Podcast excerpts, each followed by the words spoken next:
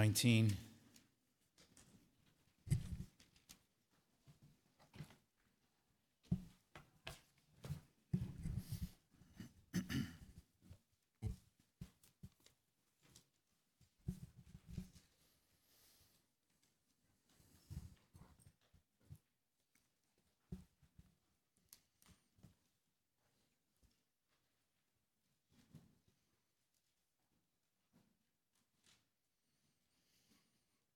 John chapter 19.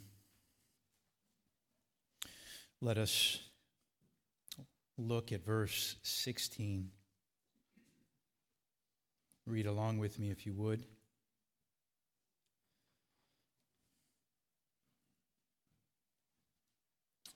So then he handed him over to them to be crucified. They took Jesus, therefore, and he went out, bearing his own cross to the place called the place of a skull, which is called in Hebrew Golgotha. There they crucified him, and with him two other men, one on either side, and Jesus in between.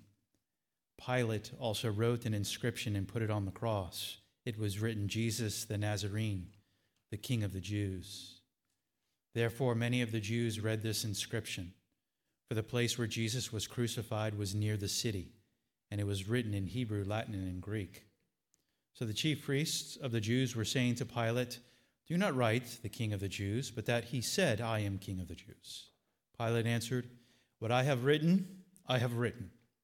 Then the soldiers, when they had crucified Jesus, took his outer garments and made four parts a part to every soldier, and also the tunic. Now the tunic was seamless, woven in one piece. So they said to one another, Let us not tear it but cast lots for it, to decide whose it shall be. This was to fulfill the scripture They divided my outer garments among them, and for my clothing they cast lots. Therefore, the soldiers did these things.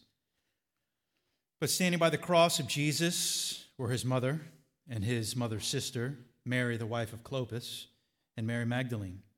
When Jesus saw his mother and the disciple whom he loved standing nearby, he said to his mother, Woman, behold your son.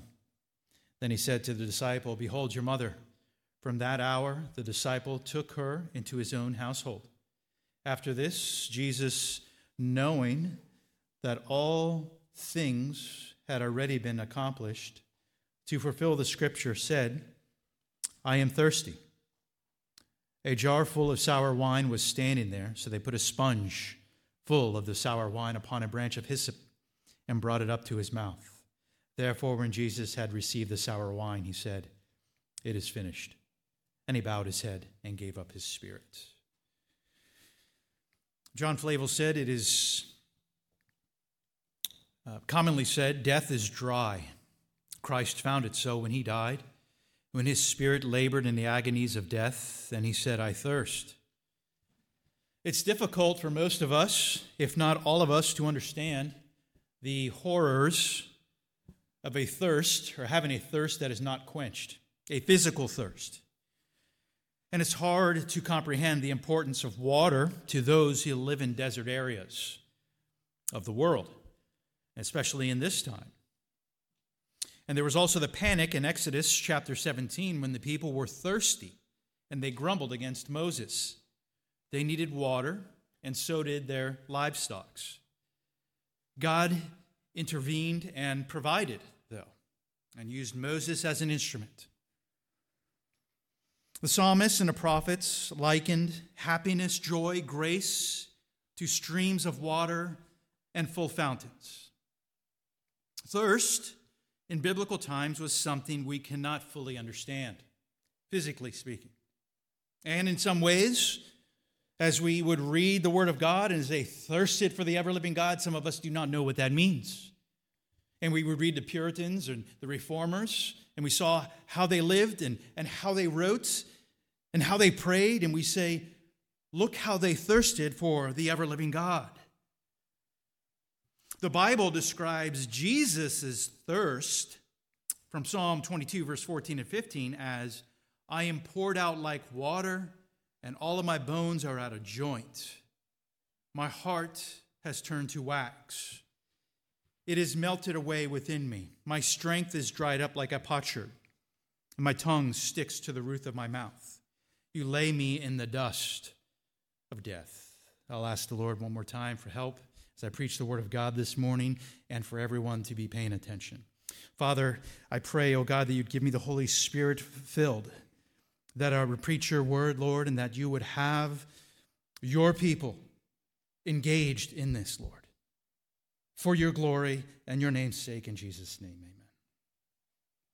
First point the humanity of Jesus Christ. The humanity of Jesus Christ. After this, verse 28, Jesus, knowing that all things had already been accomplished, Jesus, the God man, knew that all of these things had been accomplished. To fulfill Scripture, he said, I am thirsty. Jesus, being God, knew that all things were now finished. He was aware that his suffering of God's wrath had come to completion and that the time of his physical life was about to end. He knew that now it was time to die. When someone was crucified, they could have lived for several days on the cross, agonizing, suffering, going through shock, bleeding out, all the details for several days. Jesus endured on the cross long enough for all things to be accomplished. He was in control of when he would bow his head and give up his spirit, in verse 30. One part that was fulfilled is mentioned by John in verse 29, which is a fulfillment of Psalm 69, verse 21.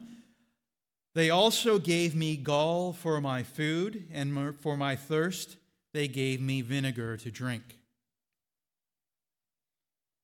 Jesus felt the full measure of the wrath of an angry God, the pure wrath of God with not one drop of comfort.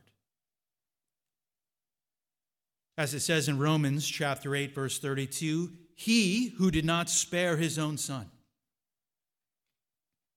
John Flavel again says, as the wrath lay upon his soul, so all the wrath of God was poured out upon him, even to the last drop, so that there is not one drop reserved for the elect to feel.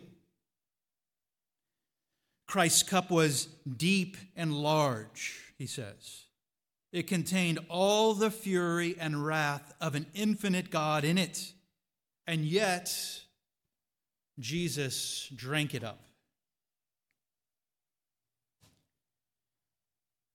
To fulfill Scripture, Jesus said, I am thirsty.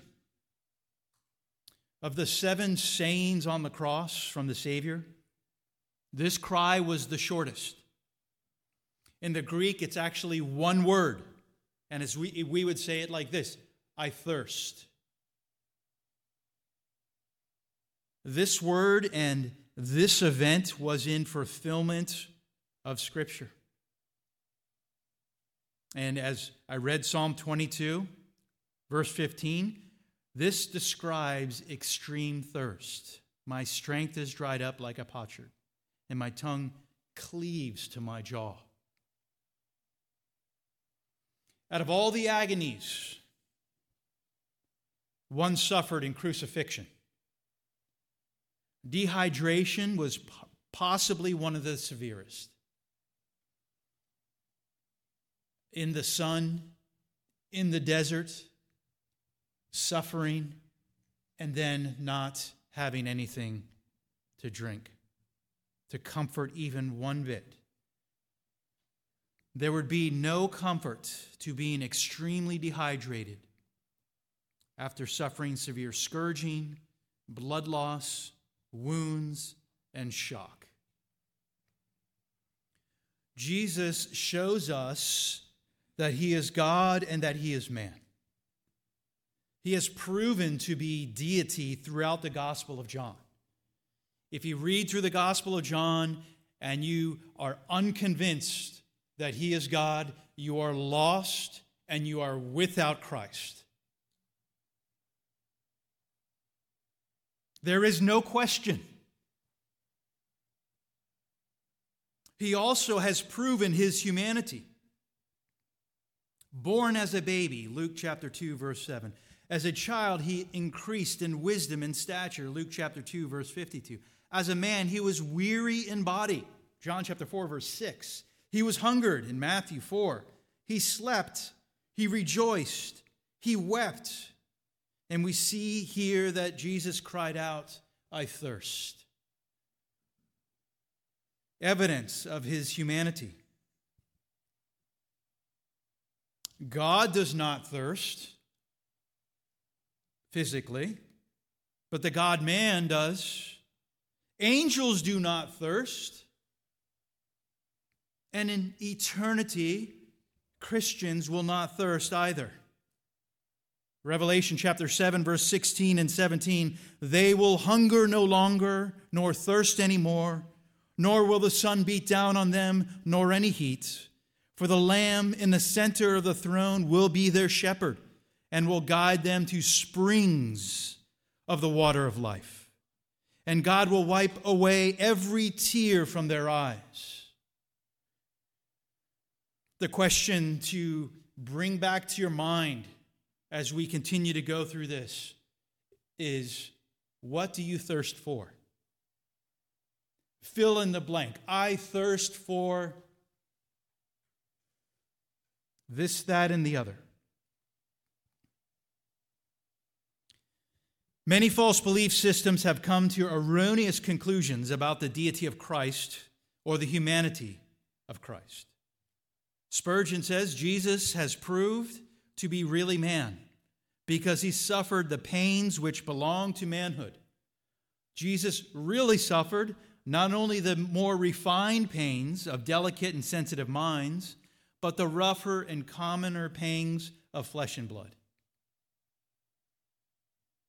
So Christ, Christ proves his humanity here once again. In his thirst. We also find that suffering is not meaningless.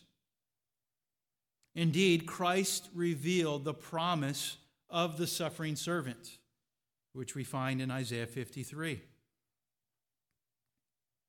In order for Jesus to pay the debt of man's sin, he must not only be God, but he must be man as well. He had to be made like his brethren in all things, as it says in Hebrews chapter 2, verse 17. As James Boice says, right here, our Lord's pain is instructive.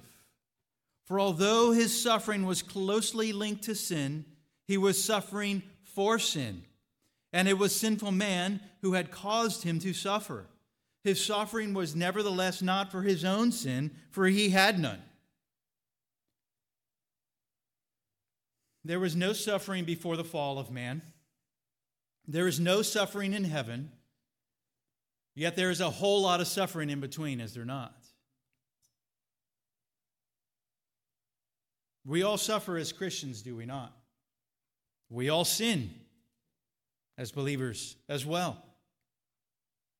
Sometimes we're suffering because a result of our own individual sin. Sometimes we're suffering and it has nothing to do with our individual sin. It, sometimes it's not a direct result of us doing anything necessarily. But we all suffer, and Jesus suffered for us the humanity of Christ. Secondly, the sovereign details in the death of Christ. The sovereign details in the death of Christ. Verse 29 A jar full of sour wine was standing there. And John, being as observant as he was, pointed that out for us. It wasn't just there by accident, it was placed there. It was common to have something there when the crucifixions were taking place. So they put a sponge full of sour wine upon a branch of hyssop and brought it up to his mouth. Now, this sour wine is like a vinegar, not the vinegar drugged with myrrh, not a, um, a pain, a help for the pain. This was sour wine, cheap wine, well diluted with water. This was there for a purpose, provided at crucifixions. Yet they tried to give him wine mixed with myrrh, but he did not take it in Matthew 27, verse 34. He was unwilling to drink of that. But to fulfill Scripture, as they put uh, the sour wine on a branch of hyssop and brought it to his mouth, he tasted. This hyssop was a bush that produced a sponge like blossom. We've seen this before. Psalm 51, verse 6, a psalm of David. Purify me with hyssop, and I shall be clean. Wash me, and I shall be whiter than snow. Priests use this as a brush with which to sprinkle the blood from the sacrifices in the temple. This was also used during the first Passover where the lamb's blood was on, placed on the doorpost, as Exodus 12 says. You shall take a bunch of hyssop and dip it in the blood, which is in the basin, and apply some of the blood that is in the basin to the lintel and to the two doorposts. And none of you shall go outside the door because, uh, excuse me, of his house until morning. So indeed, Jesus received this sour wine. Verse 30, and he said, It is finished. And he bowed his head and gave up his spirit. In full control at all times, yet those who crucified him were 100% responsible for what they did. Pilate responsible for handing him over to the Jews, the Jews responsible for what they did, the Romans that were there responsible for crucifying him.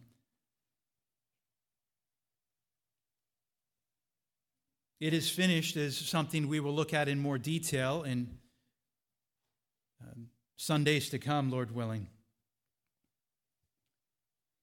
It's the same word as used in verse 28. Uh, it is accomplished. Jesus knew it was, it was done.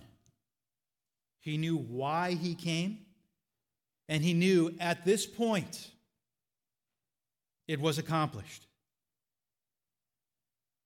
There was nothing more that needed to be done. Mark chapter 10, verse 45 For even the Son of Man did not come to be served, but to serve, and to give his life a ransom for many. So when Jesus says it is finished, it is already done. Every other false religion out there says you must do, do, do, do this, and do this, and do this to inherit eternal life. And Jesus says, It is already done.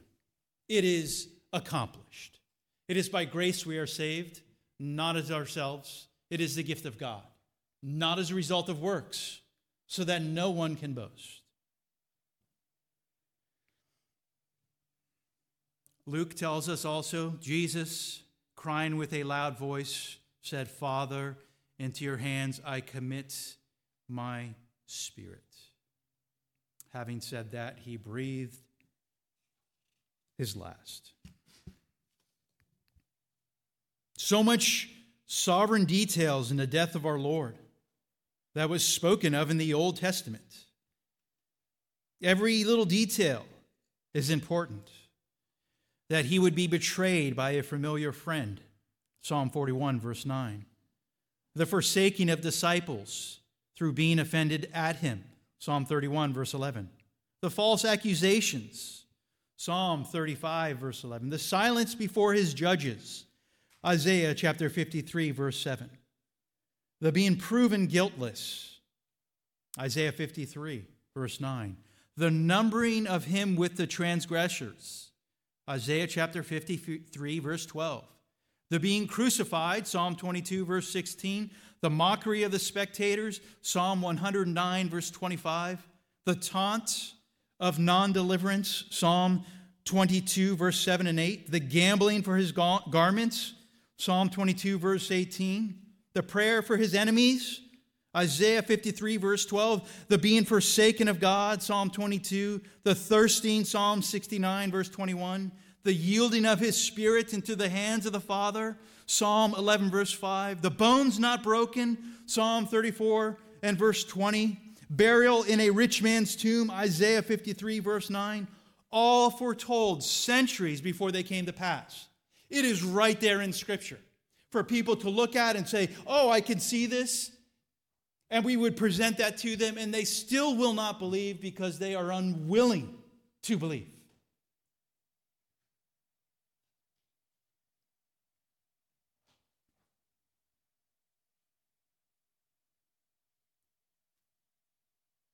Recall how it was pointed out in our last study that the Old Testament was on the mind of the Lord even in his agony. In Psalm 22, it seems. And now at last, as Psalm 69, verse 21 was fulfilled, he cries out, I thirst. And it was all complete, as it says in verse 30. It is finished. And he bowed his head and gave up his spirit.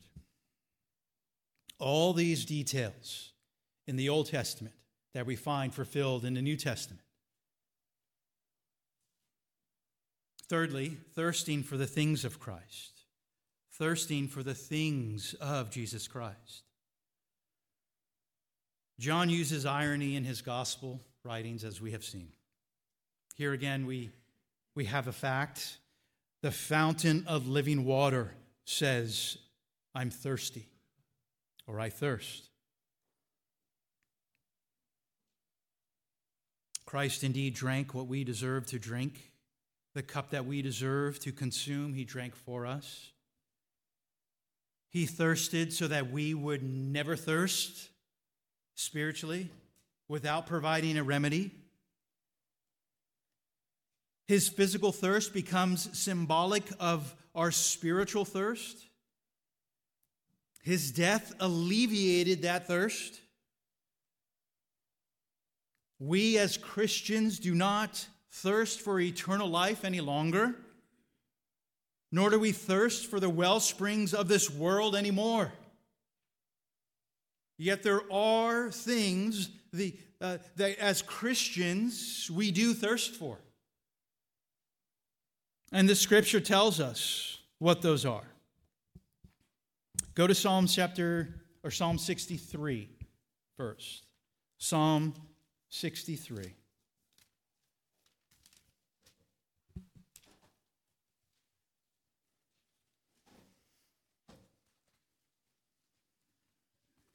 And then we're going to go to Psalm 42.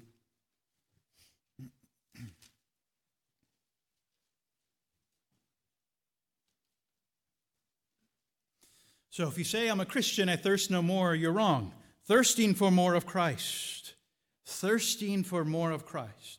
Because we, have, as Christians, have the indwelling Holy Spirit, we ought to have a longing for more of the things of Christ. More of you, Jesus, less of me. That ought, ought to be our, our, our cry. We find this expressed in the Psalms. Psalm 63, this is a psalm of David when he was in the wilderness of Judah. This thirsting soul that is satisfied in God. O God, he says, You are my God. I shall seek you earnestly. My soul thirsts for you, my flesh yearns for you in a dry and weary land where there is no water recognize, David says, Oh God, you are my God. He knows God. And he says, I shall seek you earnestly. He doesn't say, Now that you're my God and now I'm a Christian, I'm just not going to seek after the Lord anymore. There's no reason to. No, earnestly. My soul thirsts for you, my flesh yearns for you. David was in an actual desert here driven from Jerusalem, where he regularly worshiped God.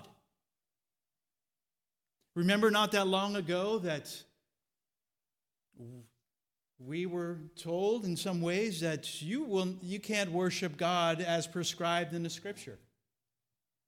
You remember that a couple few years ago, right? No one has amnesia here. I, th- I think we recall this. And some cowered at that and feared man rather than feared God. Let us never make a, mistake of saying that man will tell us how we are to worship God. No, God says how we are to worship Him. Imagine the thirst we as Christians would have had to be together corporately if we were prevented from doing so. Would we thirst like David, who was pushed out of Jerusalem, could not be in the temple? If we were pushed out of here, would we say, Where is plan B? Where is the alternate meeting place? Or would we say, Oh, we're just going to stay home and stay safe and maybe worship from home?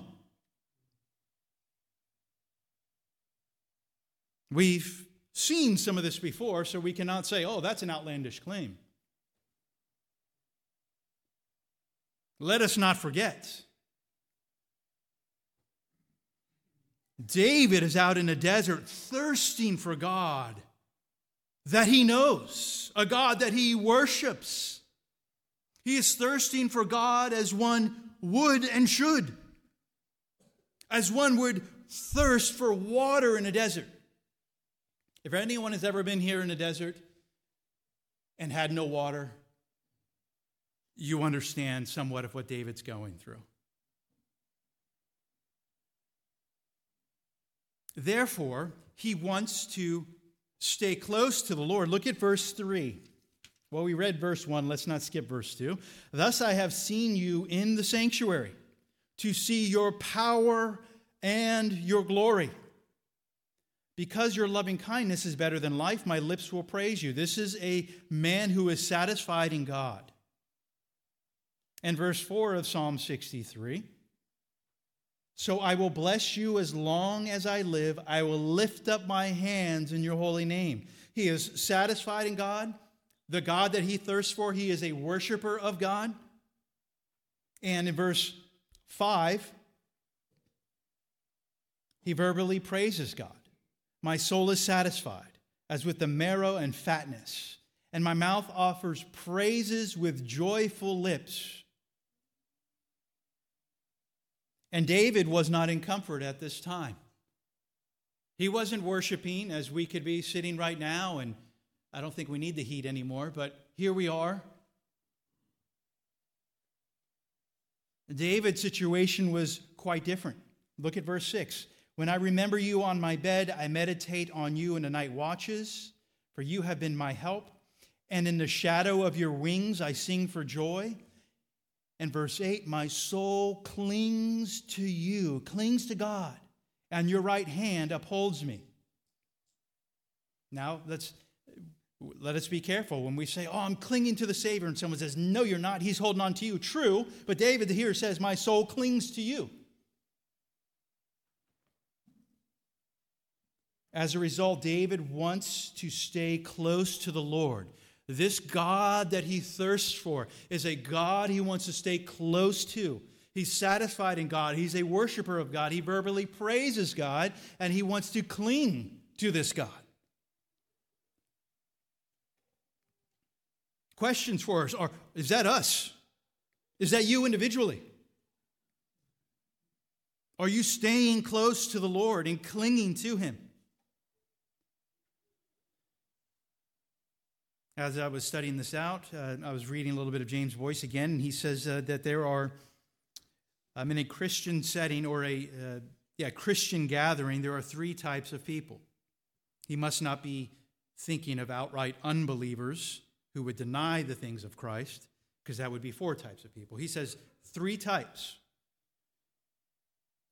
And there's three types in here this morning those who are Christian in name only. They seem to be following after the Lord, but they're Christians in name only, like the five foolish virgins who did not know the Lord and therefore rejected by Christ. Secondly, those following Jesus but at a distance. Remember when we studied Peter after Jesus was arrested, and Peter followed him, and he, stu- he he followed Jesus at a very far distance. When times got tough, he denied Christ three times. And then there's the Christians who thirst for him, who are wanting more of him, who want to bask in his light, who know that he alone can satisfy their thirsty soul. Thirsting for more of Christ. Go to Psalm 43. Psalm 42, rather.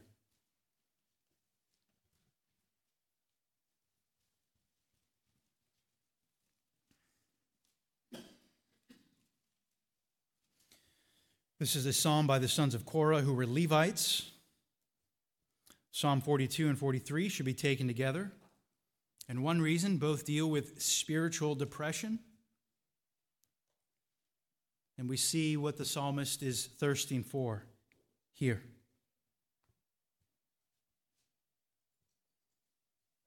We looked at this.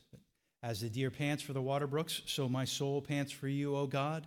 My soul thirsts for God, for the living God. We see also in verse 11 the questions asked Why are you in despair, O my soul? And why have you become disturbed within me? Hope in God, for I shall yet praise him, the help of my countenance and my God. And then we see the end of, look at the end of 43, verse 5. Again, the same question why are you in despair, O my soul? And why are you disturbed within me?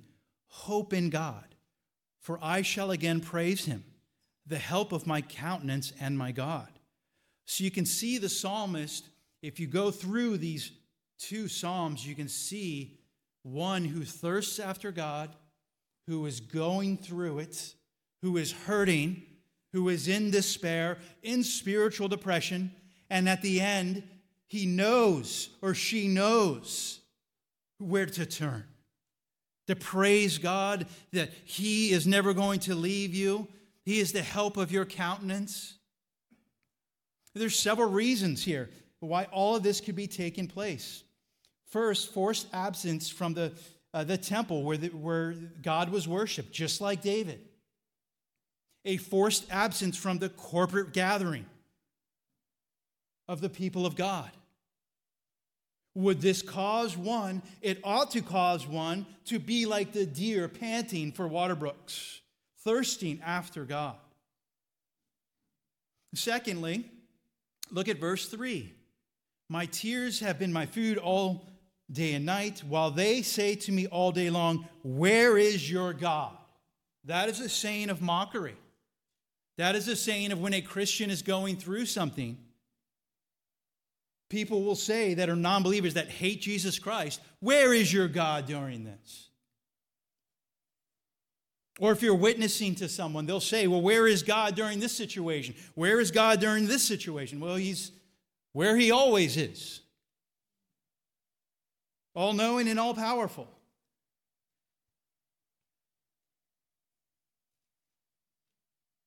Look at verse 4.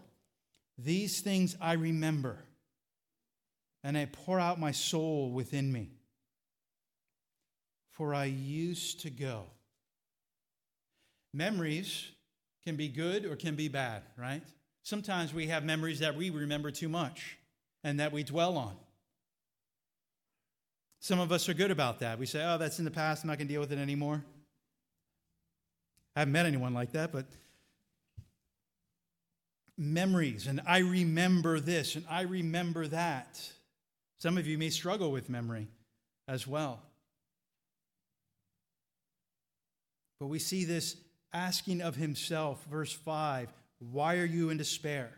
Why have you become disturbed? My soul is within is in despair within me.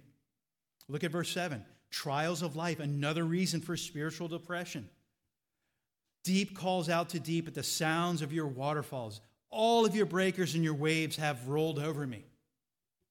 This reminds me of days living on, uh, on the beach. Well, I didn't live on the beach, but I lived close enough to the beach where I could go to the beach very often. And you go there sometimes, and you go there where the waves were big, and you get tossed to and fro, and where there was an undertow.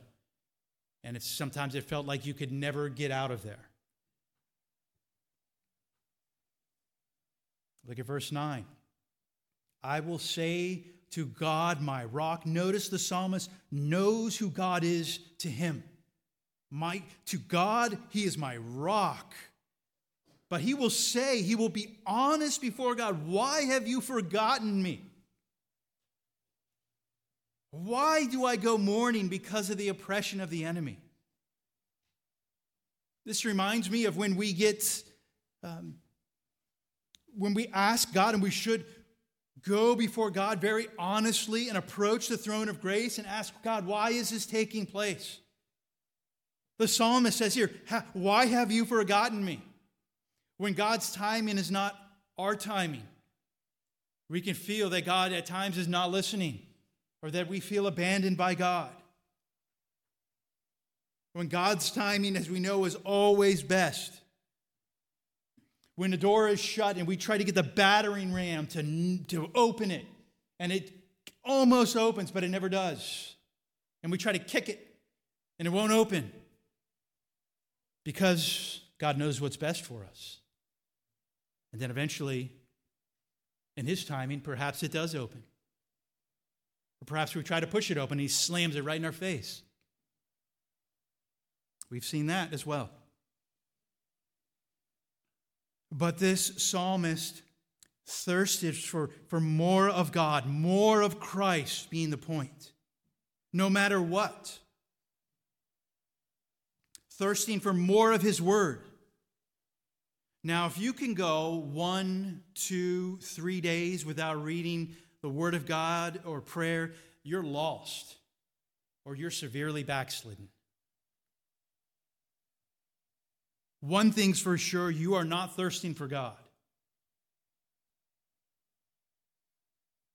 We are also to thirst for heaven, not the utopia of this earth that is so pushed on us everywhere we look.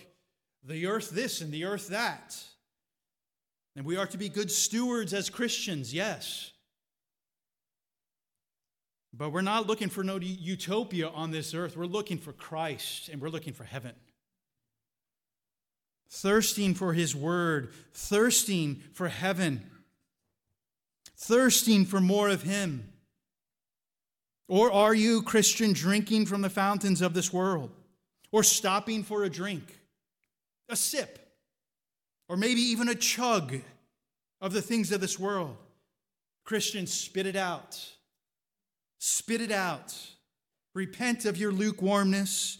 Drink from the precious fountain of life. Thirsting. As Jesus thirsted physically on the cross, no doubt he was yearning to have that with his Father again, that unity with the Father again, that oneness as it were, with the Father again because he was separated from God the Father because of sin placed upon him. He thirsted to be back with the Father as we thirst for the things of the Lord. Secondly, thirsting for souls to be satisfied. Thirsting for souls to be satisfied. Spurgeon again. Christ is always thirsting after the salvation of precious souls. And that cry on the cross was the outburst of the great heart of Jesus Christ. As he saw the multitude and he cried out to his God, I thirst. He thirsted to redeem mankind. He thirsted to accomplish the work of our salvation. This very day, he thirsts still in that respect, as he is still willing to receive those that come to him, still resolved that such as come shall never be cast out. And he still desires that they may come. We certainly see this in Jesus' ministry. As we're getting close to ending the Gospel of John, a couple few years from now, but we see in Jesus' own words in his ministry. Remember when he interacted with the woman of Samaria at the well? He said, Everyone who drinks of this water, this earthly water that was there, will thirst again. But whoever drinks of the water that I will give him shall never thirst. But the water that I give him will become in him a well of water springing up to eternal life. You see, people without Jesus Christ are thirsting, but they're not thirsting for Christ. They're not thirsting for the things of the Lord. No man seeks after God. They are seeking to quench their thirst with the wrong drink, ponds of perversity, lakes of licentiousness, the wells of worldliness, the streams of spiritual bankruptcy, and the fountains of forbidden drinks. What of those who do not have their thirst quenched by the living water, Jesus Christ? Well, Luke tells us something about that. Please turn there with me, Luke chapter 16.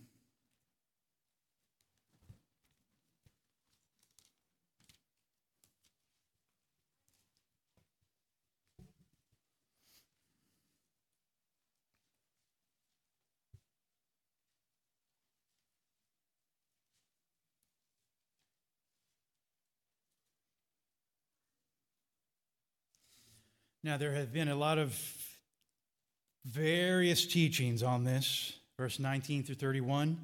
But if you can just keep in your mind that what is, what is being represented here is the contrast between heaven and hell and individuals that are in there, that are either in heaven or hell.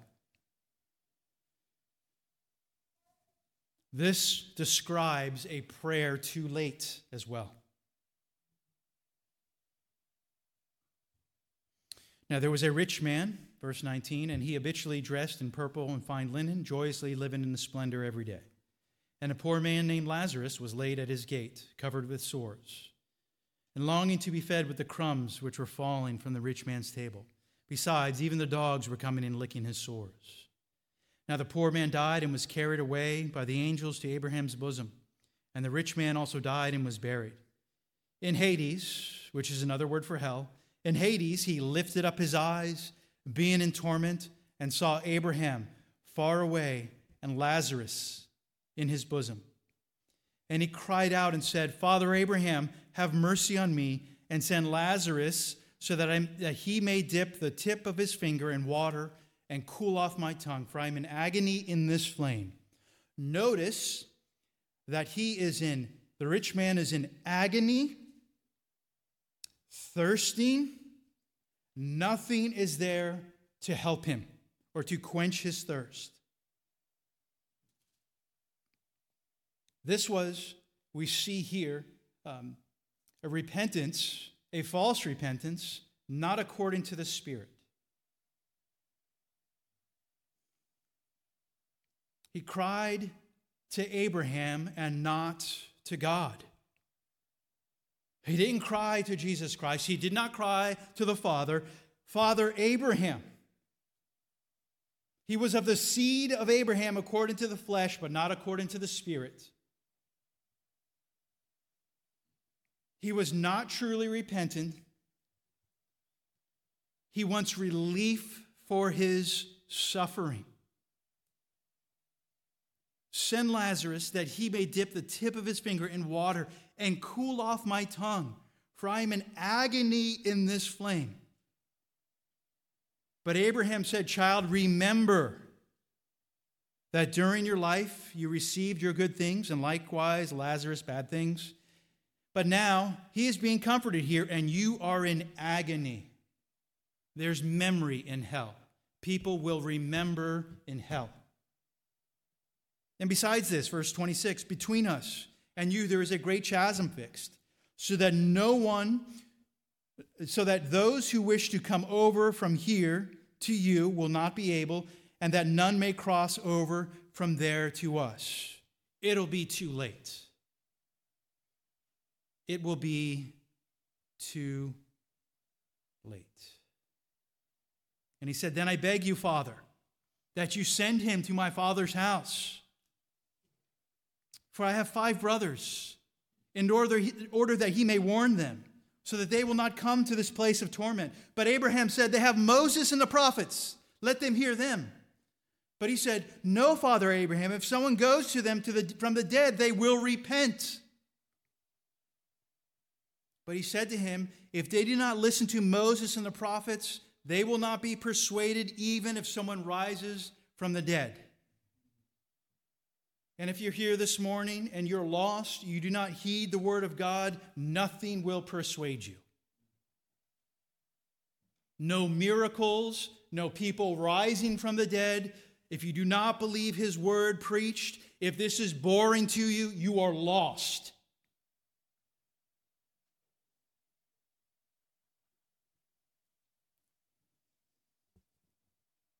A fully awakened conscience in hell. Jesus says of hell, their worm does not die and their fire is not quenched. Internal suffering and awareness of this weeping and gnashing of teeth, Jesus said, wailing and sorrows. It's amazing as Jesus described hell so specifically, we could take away so much from it that men in quote unquote Christianity, which are not Christians, do away with hell and say it is not real or that um, they will not feel anymore. And when it's so descriptive in Scripture for us. The presence of God is in hell as sinners suffer under his just wrath. A fire that will never be quenched. You think that you would ever be thirsty now. You have no idea of what it'll be like when you enter into hell for rejecting Jesus Christ. At the feast in chapter 7, though, Jesus stood and cried out, saying, If anyone is thirsty, let him come and drink. Jesus is the fountain of life. Every other fountain is laced with the poison of sin and false teaching. Revelation 22, verse 16 and 17. I, Jesus, have sent my angel to testify to you these things for the churches. He says, I am the root and the descendant of David, the bright morning star. The Spirit and the bride say, Come. And let the one who hears say, Come. Let the one who is thirsty come. Let the one who wishes to take the water of life without cost. The one who thirsted on the cross calls to all who will come to him and drink from the fountain of life. Then tells us as Christians to share that invitation to all who are thirsty. For there will be a time when he will no longer call out to those that are lost and without Christ. There will be no more offer. Drink of eternal life while you can. The humanity of Jesus Christ and the deity of Jesus Christ, obvious from the mouth of Jesus Christ in the Gospel of John. All the sovereign details of the death of Jesus Christ Question for us uh, as believers Are you thirsting for the things of Jesus Christ? More of Christ, more of His Word, and for lost souls to be satisfied, to drink of the well that we have been able to partake of. Jesus, the fountainhead of eternal life. Have you been to the fountain of living water? If you have not, it's not too late. Today is the day of salvation to all who would believe, to all who would place their faith and trust in Jesus Christ as Lord, who would turn from their sin and turn to Him. Let us pray and prepare our hearts for the communion devotion this morning.